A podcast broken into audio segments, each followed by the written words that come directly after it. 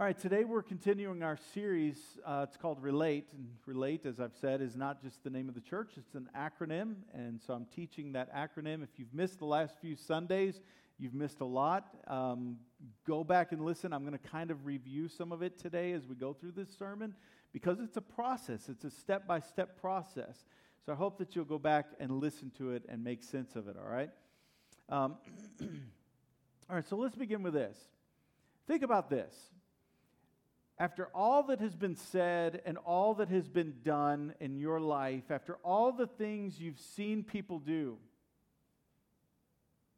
after all the pain you've experienced in life from wrong decisions, bad things that you've done, eh, how many of us have done bad things in our lives? Okay, that would be 100% almost, all right? Almost. Some people just don't vote, all right? After all the things that we've seen and lived through and done, you would think that by now you and I would have stopped intentionally doing bad. Right? You would think that by now we would be like, okay, that's bad. Ooh, I'm not going to do that. But that's not what we've done, is it? We still struggle with this stuff. After all the tragedies that we've seen on the news and even had affected in our families with drunk driving, people still drink and drive. After all the tragedies that have happened, hundreds, thousands of people have died from this senseless thing, and, and yet people still do it. It's just, it's amazing to me. After all the broken families, after all the broken marriages and children left to put the pieces of their lives back together in their own little hands, we still have humans who have yet to learn how to truly love and live a life of love so that we can have peace and hope and joy in our homes, in our families, in our churches, and in our community. Why? Can't we learn? Why can't we just learn and apply? There's something going on that's deeper than just learning and applying. And Paul so eloquently put it in Romans chapter 7, and I'm going to read that in just a few minutes. But he says he's so frustrated. The things that I know I should do, I don't do those things. And the, no, the things that I know I shouldn't do, I keep doing those things. What's wrong with me? So, in this Father's Day edition of Relate, I want to talk to you today about this accept my part. This is A, accept my part. R E L A, accept my part. So, here's a question What makes God a good father? Why is he a good father? How can we say he's a good father? Unconditional love. He keeps his word. His character. Someone said something over here. Always present. He shows us the right way. He is love. Forgiveness. So a couple of you have said love is the issue, and it is because here's what it is. And, and, and you know, so many times we get so focused in our Christian walk on, oh, just grit your teeth and not sin. I'm just not going to do it. I'm not going to sin. And so many people lose their faith and lose their hope because as much as we grit our teeth and try not to sin, what happens? We sin. All right, so we've got to switch it from that, from trying not to sin, instead of doing that, we've got to switch it and, and move towards something that is positive. And what is that? Love. And so the reason God is good is because He's love, which means He doesn't sin. Can you imagine? Can you just imagine if God was someone that we would have to try to protect ourselves from? How awful that would be. What if God was somebody that would come and use and abuse human beings anytime he wanted to? Are you listening? Can you imagine how awful that would be? I mean, he's all powerful. You try to play hide and seek with him, he knows where you are. And if he comes and tries to find you and you're trying to hide from him because he's a bad father, he sins, he does horrible things, that would be absolutely awful in our lives. Can you imagine if God, okay, some of you are going to lose me on this, all right? But this is the way my brain works. Can you imagine if God got drunk? he wakes up in the morning, he's like, oh. Where's planet Earth? what did I do last night? Now, being serious. Can you imagine if God was that kind of a father? What a tragedy that would be for anybody and everybody that he created. So he's a good father, not just he doesn't sin, but he loves. And that's his motivation. That's who he is. And so he always treats us with love. It's beautiful. A question every good father will ask is why do I keep doing bad things? Good fathers ask that question. Because reality is every good father is going to make mistakes and he's going to do some he's going to commit sin, right? I'm not condoning it. I'm just saying every good father stops and says, "Why? What needs to happen inside of me to change? How can I accept my part in this?" You see, I sit in the offices of good fathers who are emotional and they're crushed because of the things that they've done and how they've hurt their, their spouse or their children. And I listen to their hearts. And I listen to your hearts, guys. I know that you guys want to find freedom in your lives. I know that you guys want to be better. And so, what this process will do is help you to become better in loving and serving God and the people in your life. Paul had this question. And let me read this uh, from Romans chapter 7 for you. Is it cold in here? Y'all cold? No? All right. All right. So, those of us who are cold, let's. How about we turn up uh, just one degree and let's see where that lands? And I'll I, listen. I'll interrupt later if we need to turn it back down. All right. All right. All right. Um, Paul had this question that, that, that, we're asking, all right? So, why, what I don't understand about myself, this is so powerful. Paul is just being honest here. He says, What I don't understand about myself is that I decide one way, but then I act another, doing things I absolutely despise. So, Paul had a, a hard time liking himself because of some of the things that he's done. Everybody following along with that? So, if I can't be trusted to figure out what is best for myself and then do it, it becomes obvious that God's command is necessary. But I need something more. For if I know the law but still can't keep it, and if the power of sin within me keeps sabotaging my best intentions, I obviously need help.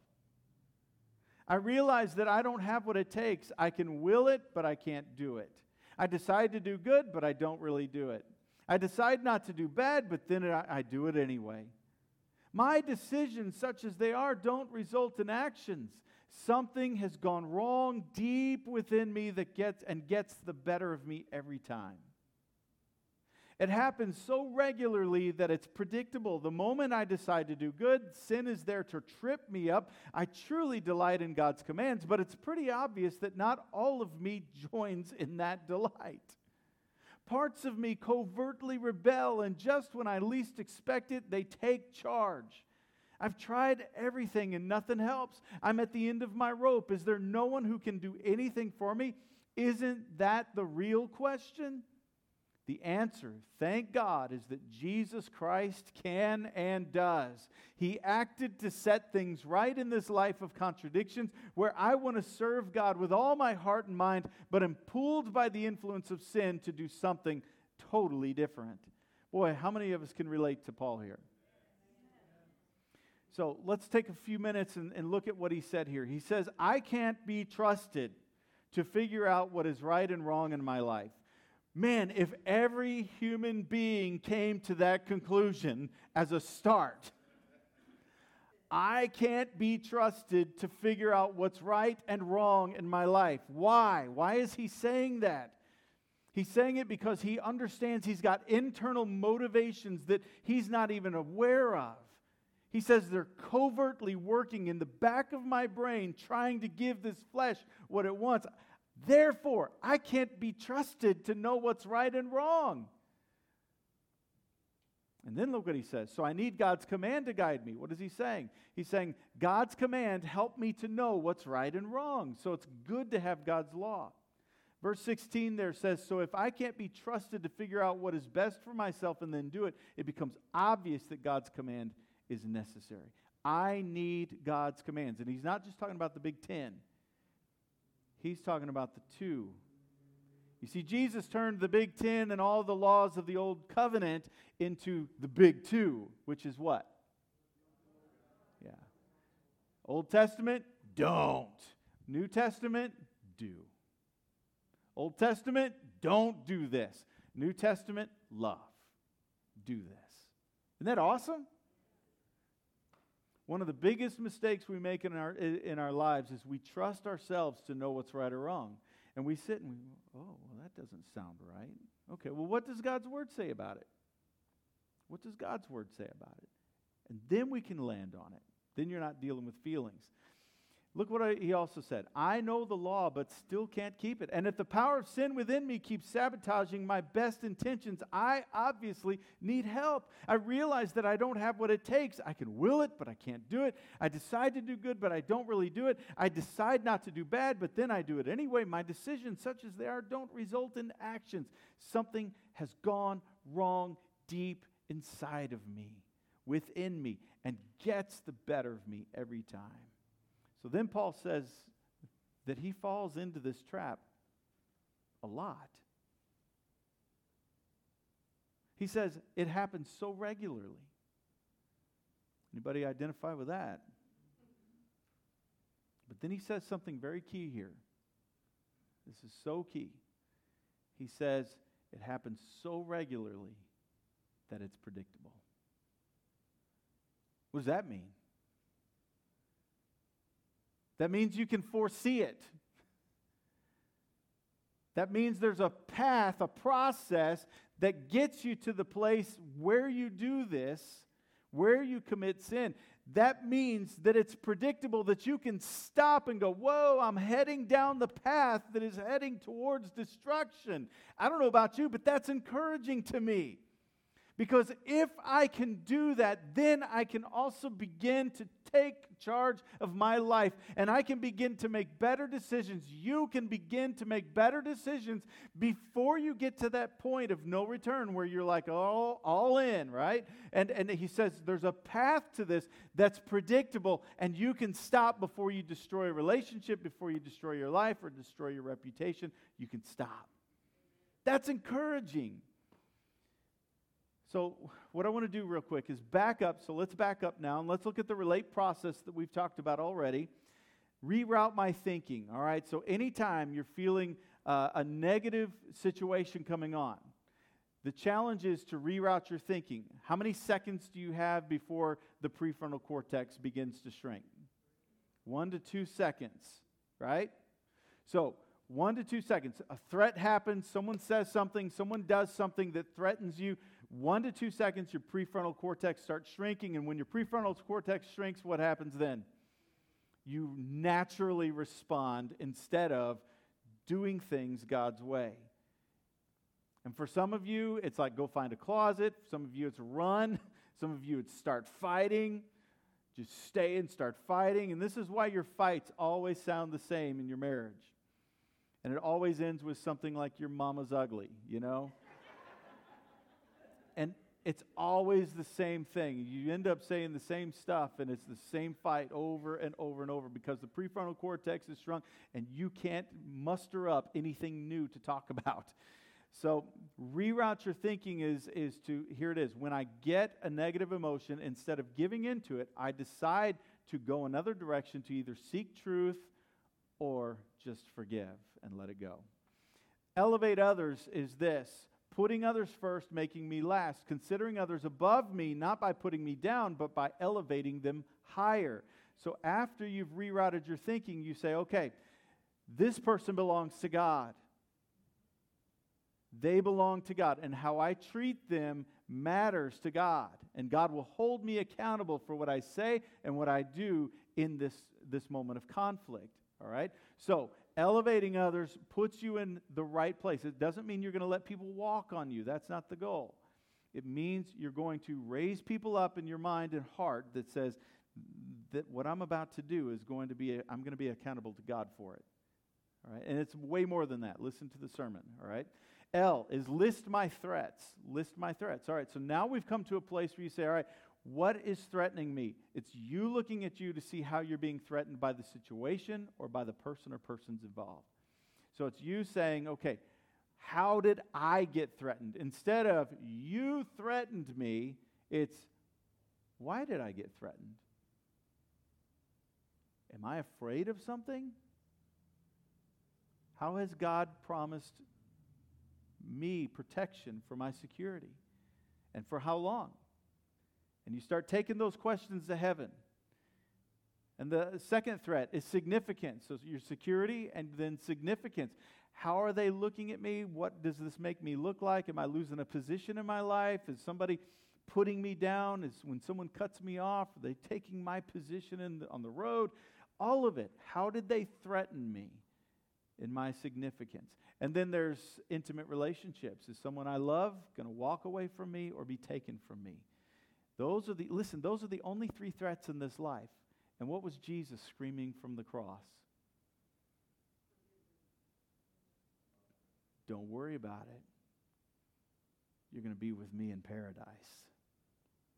And when you tap into your belief that He's got your security, your significance, and your intimate relationships for eternity taken care of, that means you don't have to live a life of threats here. You don't have to live a life of, of of fear, knowing that, that all of this is going to be taken from you or something bad is happening to you. You can trust God with your life. Do you believe that? You see, your brain just begins to open up whenever you take those threats to God.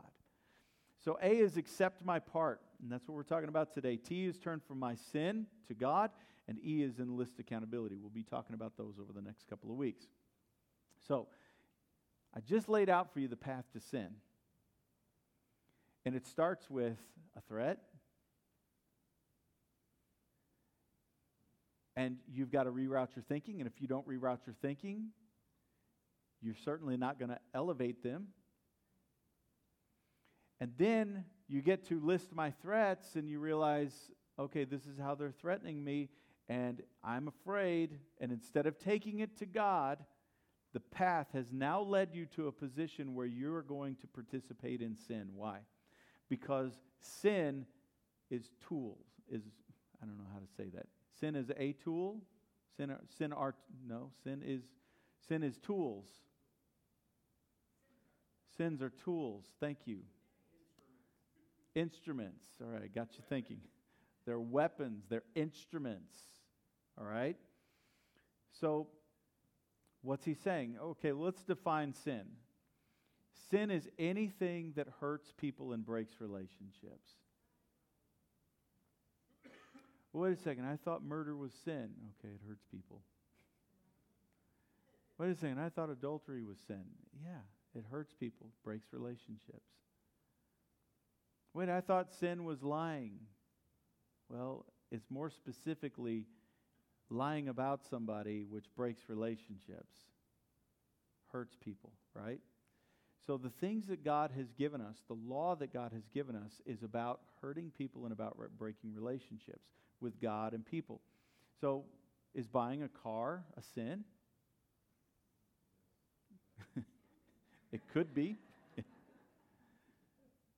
if it's going to break your marriage up, it could. It, listen, if your idea of what's sexually stimulating is going to break up your family or cause pain, like to your parents, and bring problems into your family, if that's your idea of what you like, then that is sin if you're going to pursue that in your life. Listen, you would do well to not try not focus on trying not to live that life. You'd do well to embrace this life of love instead of what breaks families up, instead of what hurts people. Are you following me? Are you sure? I need a little bit more than that. Are you following me? All right. So, the law, God's law, what God says is good and what God says is right and what God said is wrong, these things are here to help us to see because we can't trust ourselves to find what is true and what is right in and of ourselves. Uh, so, what Jesus did was he took the law to a higher level called relationship. In Matthew chapter 5, verse 17, he says, Do not think that I've come to abolish the law the things that I said you shouldn't do. He says, I didn't come to do away with it. I came to what? Fulfill it with what? Love. Now the law makes sense. He went on to say that the law says don't murder, but I say don't even be angry with somebody. He went on to say the law says don't commit adultery, but I say don't even look with lust at a woman or, or a guy, right? So he takes the standard to relationship, to love. But for the sake of it, let's talk about the seven deadly sins. You ever heard of the seven deadly sins? All right. So this is how we try to this is how we try to define, this is how we in the relate process we try to help you figure this out, all right? So, let's list them. Pride. Pride is the mother of all sin. Pride is the beginning. And when your pride is touched, Pride gives you the right, and, and not only the right, but the deserve for you to have the rest of these sins. So if you've ever been angry, has anybody here ever gotten angry? No? If by some chance you use anger, pride gave you the right to use anger in order for you to try to fix the threat that's in your life. Pride gave you that right, all right? uh, lust, greed, gluttony, envy, and sloth. All of these things, they destroy relationships and they hurt people. And God says, All right, the reason I hate these things is because they destroy your life, they destroy your relationship. God's not trying to be a cosmic killjoy, He's trying to protect people and He's trying to protect relationships. All right, so pride gives us the right to be able to participate in these things. So here's what this looks like conflict happens. You're driving down the road, right? Someone seriously cuts you off, and you're like, whoa. And you don't reroute your thinking. Instead of elevating them, you turn them into an animal. Did you see what that animal just did? Just ran me off the road. They need to be dealt with. Where's the cops? Oh, I wish I was a cop and you get threatened, right? How did they threaten you? Security? Did they threaten your security? Absolutely. Almost ran you off the road, right? Significance. Was your significance threatened? Absolutely. That guy thinks he's better than me. He thinks he needs to get where he wants to go before I do. And all of it that just goes through our heads, we just, he thinks he's, he's just put me down. And look at that. He's driving a Mercedes, too. You know. Or, or, and this is one that I've experienced, you know, the guy with the big dually truck with the black smoke coming out of it. Always a threat, right? Always. So, your significance, your security, and your intimate relationships maybe you've got somebody in the car with you, and potentially they're going to get harmed if someone does this, right?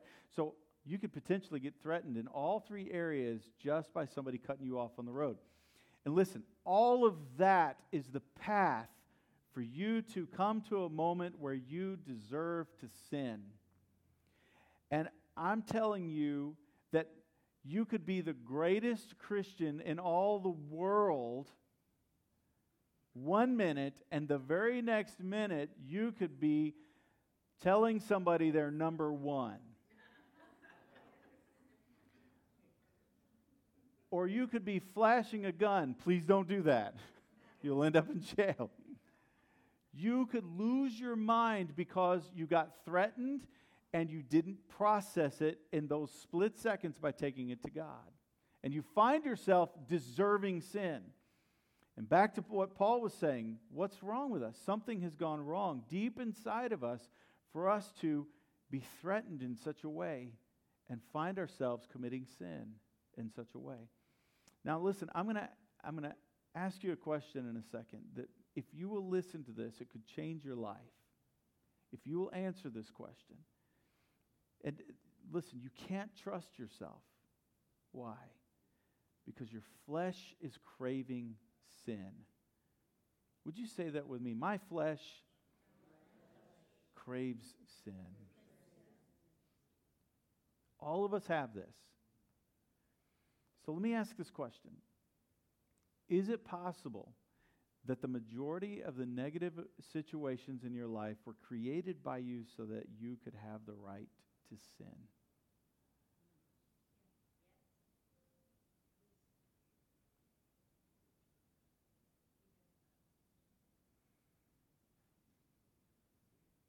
Now, most people haven't done this work to answer this question, but I just want to throw it at you. Can you think of a time where you created a problem so that you could do what your flesh wanted you to do?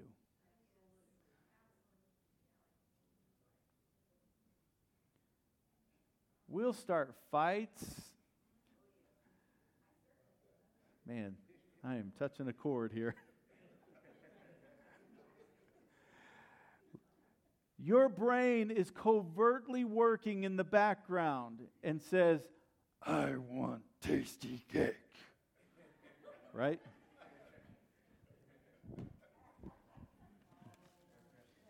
And thanks to Liz and her Father's Day present for me, she brought me Tastykake. And your flesh says, I want tasty cake. And it says, if I make someone mad at me over here, eventually I get Tastykake. and we will cause problems. We will cause issues in our marriage. We'll cause issues with our kids, with our boss. Why did they respond that way? I can't believe he got mad just because I was 10 minutes late or whatever it was. We created the problem and then we expected everybody else to be kind and nice about it and everything else. And then and it was for the purpose of getting what we want. And it's covertly going on in the back of your brain. You don't know it's happening, but it's there. Does anybody remember anything like that happening in your life? Okay if your flesh is craving for sin, it will seek a way to deserve it, all right? I saw a guy the other day, by all appearances, it seemed like this is what was happening, so I'm going to use him as an illustration. I don't know his name or anything. He was on the highway. All right, so I, I was getting on this highway, and there was an accident just up above the, above the, uh, the intersection where I was coming in. It was a three lane highway. The left lane was the only one open because of this accident. So I get on the highway, and my job is to just kind of merge in. So as I'm merging in, I'm just getting closer and closer to this left lane. There's a tractor trailer right here. I could have sped up and got in front of him, you know, just so I could see, and that's my right. But instead, I was like, okay, I'm going to calm down. I'm just going to back up, and I'm going to slide in behind him. So when I went in behind him, I was, I was getting adjusted into the lane, and I looked up in the mirror so that I could wave at the guy to thank him for letting me in. He didn't give me enough time. He was back there going berserk in his car seat, going, like, you didn't wave at me, you moron. I'm thinking, man, this guy expected a little bit too much. And I was just like, okay, you know. I, I, he didn't give me time to wave. What was he doing? He was creating a reason to be angry. And I would have given anything to have followed this guy around the rest of the day to figure out what he was trying to give himself permission to do. That would have been a little creepy, though. he was looking for a reason to be mad. He was looking for a reason to be mad. And even though there wasn't anything happening, I wasn't up there, like, I'm going to slide in on this guy. It wasn't happening. I was just trying to get over. And we do this. We do this all the time. And we take offense to things so that we can deserve to participate in sin. We do this. We do this. I do it. You do it. We're all in this together. Amen? Amen? And like the Apostle Paul, we're in this together. We've got this covert operation going on inside of us, and it's called the flesh. And let me ask you a question. Why are we so surprised when we find out somebody sinned? Come on, folks. And we don't, God calls us to call it what it is. And in the church, the only time we're to put someone out is if they come in saying, no, that's not sin, when it's clear that it, that it is. Are you with me? And, and we have to be careful that we don't do that. But if someone comes in and says, man, I blew it this week.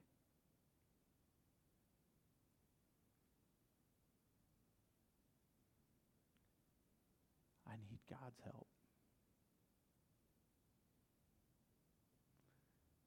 We better be there.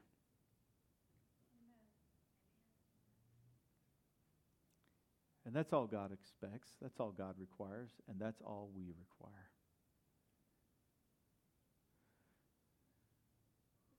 That's all we require. It's called repentance. Amen? Uh,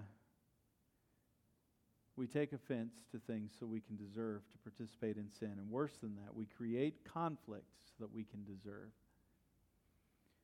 people create conflict in the church so they don't have to come anymore and so that they can deserve to go back out into the world and do sin. Listen, if you want to sin, please just go do it. Don't cause disruption here. just go get it done. If you got to get that done, please don't sit here and cause disruption in the church family. Our job is to have a safe and good place for you to come back to when you got it out of your system. When you end up in the pig's pen, we're here.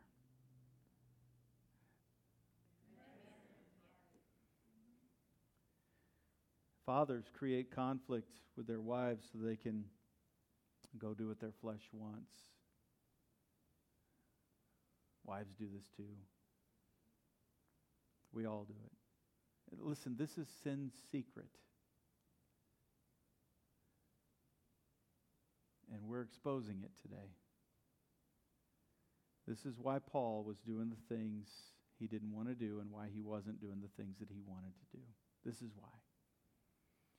James David, would you come? On June 5th would have been my 30th wedding anniversary. Listen, never in my life have I wanted to drink. But for some reason, on June 5th, and it's funny how the enemy works this way, I had a f- flashback of y'all remember the Karate Kid? Suddenly, I felt like I should be doing what Miyagi was doing when he was missing his wife on their anniversary. Do you remember that? He was slobbering drunk. And all of a sudden, I just started thinking, boy, that would feel a lot better than how I'm feeling today. I've never in my life been tempted. So I, no, I'm, I'm teasing. I didn't. I ended up that night at one of my best friend's anniversary dinners, and they'd gotten married on same day, a, a different year, obviously. But uh, there were six couples sitting there at this anniversary dinner, and there was an empty chair right next to me. And my flesh was screaming out the entire time, You deserve, you deserve, you deserve.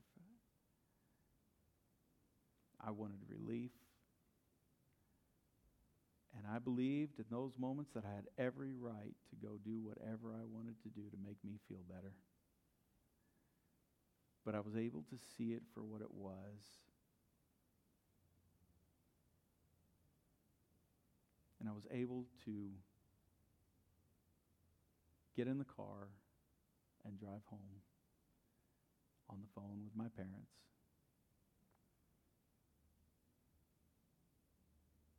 And I feel good about that. I like me. And it's situations like that allow me that allow me to like me. Amen. So here's what we do. Chris, is he muted?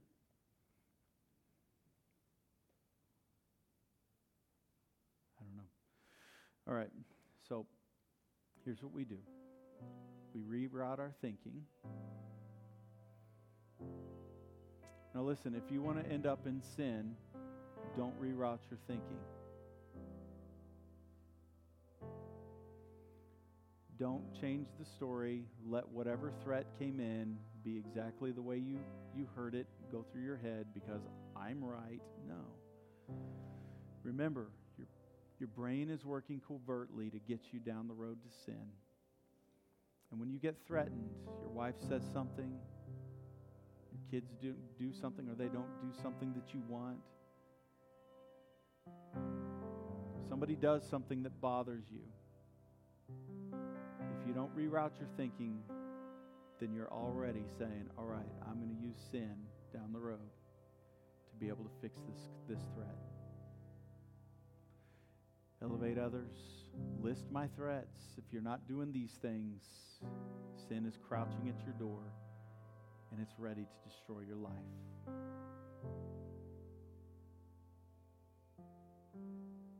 Some of you know what I'm talking about. Sin is calling out to you. Path. It's the path. So the alternative love. Love. Believe differently. Think differently. Reroute your thinking. Elevate others. List your threats. And accept your part. So what do we what do we do with uh, pride? Humility. Anger.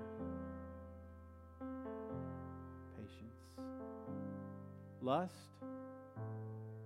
true love. Greed, start giving. Gluttony, put a stop to it. No, I just needed enough. That's all I needed. Envy, contentment. I'm content with what I've got. God has given me is enough. I don't need what they've got. But they don't deserve it like I deserve it. No, that's envy. I'm content with what I've got. Sloth, do the work. Doesn't mean you're lazy. It means you're just not doing the right thing to fix the right situation. Right? So, doing the things that God says we get to do in love that will free you from all of your sin. Are you going to be perfect? No. Not in your flesh, but you can be perfect in Christ. And living a life of love is going to set you free from the law of sin and death. Amen. Would you bow your heads? Maybe you're here today and you need a relationship with Jesus. Just do that right now where you are. Talk to Him. Jesus, thank you for your forgiveness. I want to get to know who you are and what you've done for me, what you like and what you don't like. And I accept you into my life. Wash me and cleanse me from all of my sin and shame. Thank you in Jesus' name. Father, now I pray over these people who so desperately want to live a life of freedom in Christ, a life of love. Pray for deliverance for those who need it, healing, and God, for us to have wisdom to walk out of this place today to live a life of love like you've called us to. In Jesus' name, thank you, Father.